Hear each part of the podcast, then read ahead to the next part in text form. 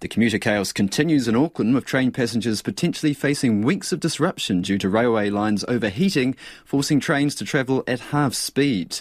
Auckland Transport says 19 services have been cancelled in the peak period today between 3pm and 6pm, with more expected after that. And AT warns the disruptions could continue through to March.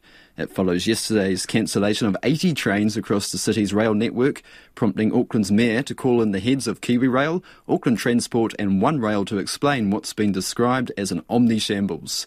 In a strongly worded email to the trio this morning, Wayne Brown said the frequent disruptions had become unacceptable and Aucklanders had reached the end of their patience. The southern, western, and eastern lines have all been affected, and the disruptions aren't just impacting commuters. Joining us now is the head of the Newmarket Business Association, Mark North Thomas. Kia ora. It's not a great way to start the year, is it? What sort of effect is this having on business? Kia ora, Jimmy. Yes, it's quite disappointing that yesterday was the beginning of the first full week, really the first full working week after all the long weekends of 2024, and uh, we started off with a bit of a stop, which which was not ideal. It's just frustrating, and I know I've I've said sort of before that I, I do have some sympathy for Auckland Transport and all of this because they're the ones delivering the service on on the on the infrastructure, but the infrastructure itself at the moment is really not fit for purpose. Very frustrating. So, what's your biggest concern here? Uh, well, a few things. One is, you know, as a as a town centre, like other town centres, we are desperately trying to bring all of the people we can back to work, all of the office workers, etc., to, try and you know minimise some of the working from home because that that money that those workers spend in, in town centres across the country is vitally important for the local economies. So we really need that to happen. However, it's really hard when the, the options the people have got to get to work are severely limited or unreliable. And I think the biggest challenge in front of us right now is the credibility credibility. Well, Auckland's transport system is losing credibility at a rate of knots. People don't have confidence that they'll be able to go to a train station and be able to get home on time or when they plan to. It's very difficult to plan when they're going to arrive to work or when they can get home from uh, from work to deal with things they have to in, the, in domestic environments. It's very hard and it's it's really eroding credibility. And all it's really going to do is force more people to take their private vehicles to work. What about today's news that this could happen until March? What's your reaction to that? I was pretty shocked actually. And, of the 19 trains uh, that were cancelled this afternoon, 15 of those directly impact Newmarket. So, you know, Newmarket's a bit of a, a, transport hub in terms of the railway network. And so we are very impacted by anything going on on, on the lines.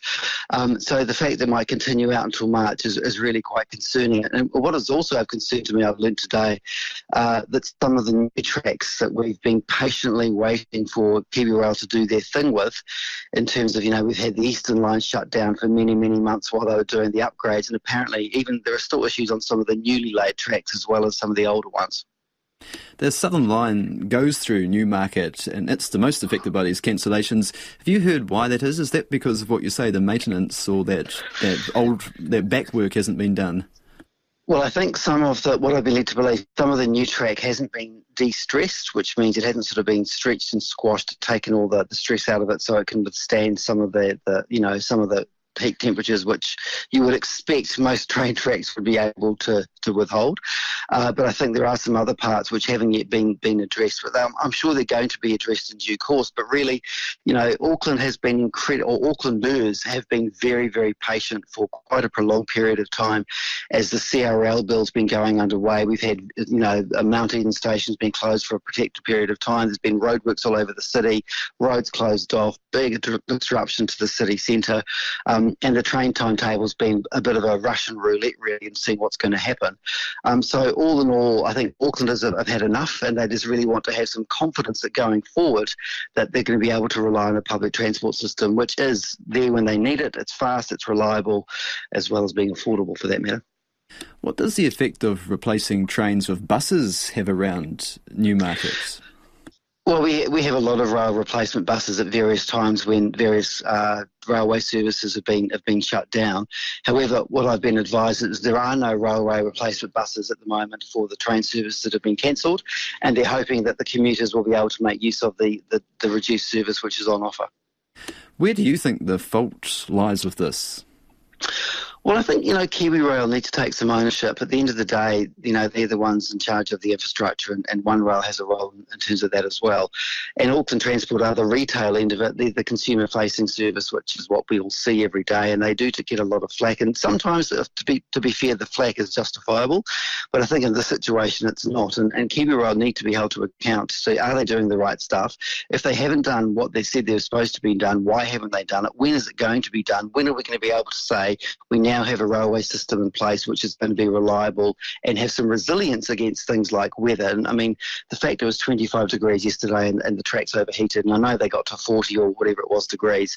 Um, I'm quite sure there are many railway services in many countries in many parts of the world in much hotter climates than Auckland that are able to maintain some sort of railway service. Yeah, Newmarket's been beset with issues. There's roads, now trains, and the city rail link has been a long time coming. Are you concerned about the reliability and, as you mentioned before, the public's faith, faith in public transport just isn't there now? I think there is a, a, hell of a job in front of you know um, of New Zealand, well New Zealand, Auckland as well, but New Zealand in particular, in, infrastructure-wise, there's a lot of deficits that need to be filled in terms of uh, building we need to have to, to even to, to, cope with what the current demands are. But yes, in Auckland specifically, there is a massive credibility issue that the consumers, uh, sorry, the consumers, the commuters are, have had their fingers burnt so many times with the unreliability, and it's so disappointing because for a while there, you know, public transport was really ramping up, going back sort of pre-COVID. People were using the buses and the trains. There was massive patronage upswings. It was fantastic, but since those days, it's really, really uh, unravelled pretty quickly. COVID didn't help, and this sort of a, this sort of stuff happening now is really doing a lot of damage. Uh, so there's going to have to be a massive push from all parties concerned to really drive some, um, you know, some great communications to convince people that the network is reliable. Only if, of course, the network is going to be reliable. Thank you. That's Mark Knoff-Thomas, the head of the Newmarket Business Association.